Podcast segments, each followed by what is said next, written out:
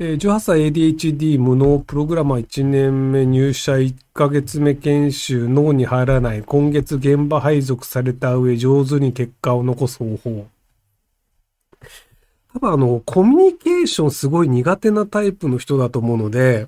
あの、会社に通うんじゃなくて、メールベースで、あの、やり取りできるような形の仕事にした方がいいと思いますけどね。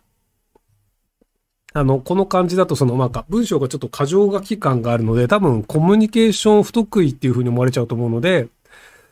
で、その研修中頭に入らないとかって多分その人がいていろいろ話しかけられるとかいろんな人がいるとか、なんかあの、情報が多ければ多いほど処理できなくなっちゃうっていうので、そのフリーズしちゃうっていうタイプだと思うので、なのであの、家の中で作業して作業終わりましたって納品するみたいな、そういうタイプの仕事の方が能力を使いやすいんじゃないかなと思いますけども。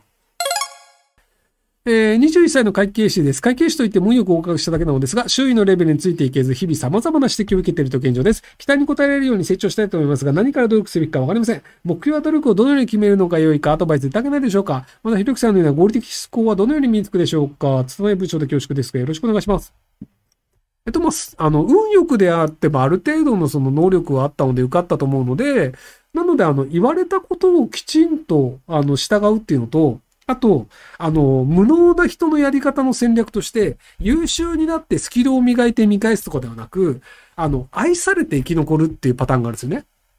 で、愛されて生き残るのパターンだと、この人に好かれてれば、この会社ではクビにならない。例えばじゃあ自分の直属の上司とかね、課長とか。なので、課長が言ったことは必ず、どんなことでもきちんとやってください。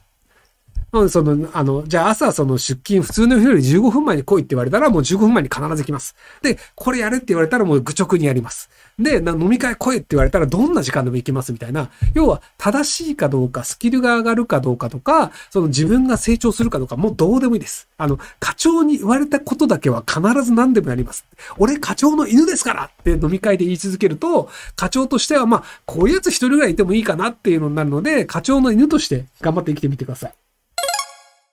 えー旧帝大からエネルギーインフラに入社し営業している新卒2年目です。社会的意義を魅力に感じましたが、インフラ業界だけあり、客を選べずレベルが低い客からの意味不明なクレームで気が狂いそうです。何か心を強く保てるマインドセットを教えてください。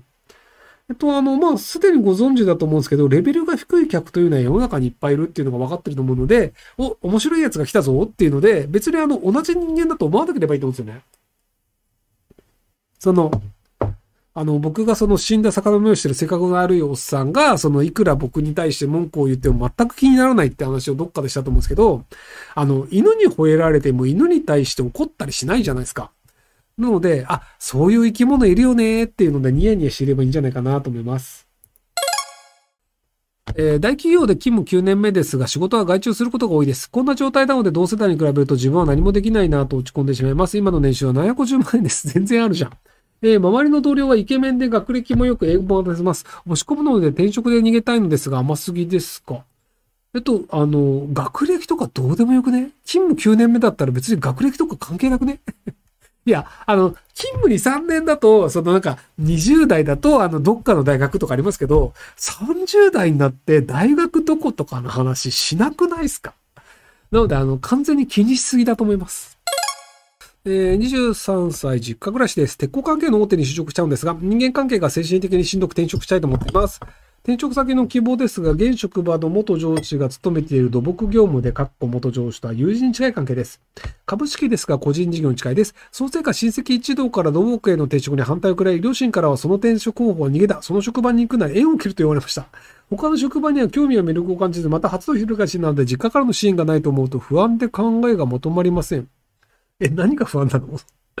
えっと、あの、多くの人って実家から出て一人暮らしをして自分の家庭を作るんですよ。で、あの、時間の問題で実家を出て彼女を作って、その彼女と一緒に暮らして子供を作ってって家庭を作るので、あの、もう23歳だと思うので、そろそろあの、もう実家出てもいいんじゃないでしょうか。なので、その、元上司の人が給料をいくら払ってくれるのかっていうのを確認してください。で、その給料の中で一人暮らしをして、ちゃんと貯金ができるなと思うんだったら転職してかもと思います。ただ、あの、給料全然低いっすっていうのであれば、転職しても暮らせないから無理っすっていうので、上その元上司の人にもっと給料くださいっていう交渉すればいいんじゃないかなと思います。えー、6ヶ月前にベンチャーに転職した29歳です。取締役が報告連絡相談が下手で社長から指導してあげてくれと言われています。ひろきさんなら年下で立場が上の人に指導する場合、どのような対応を取りますか？人間関係は悪くしないため困ってます。えっと、一緒に困ります。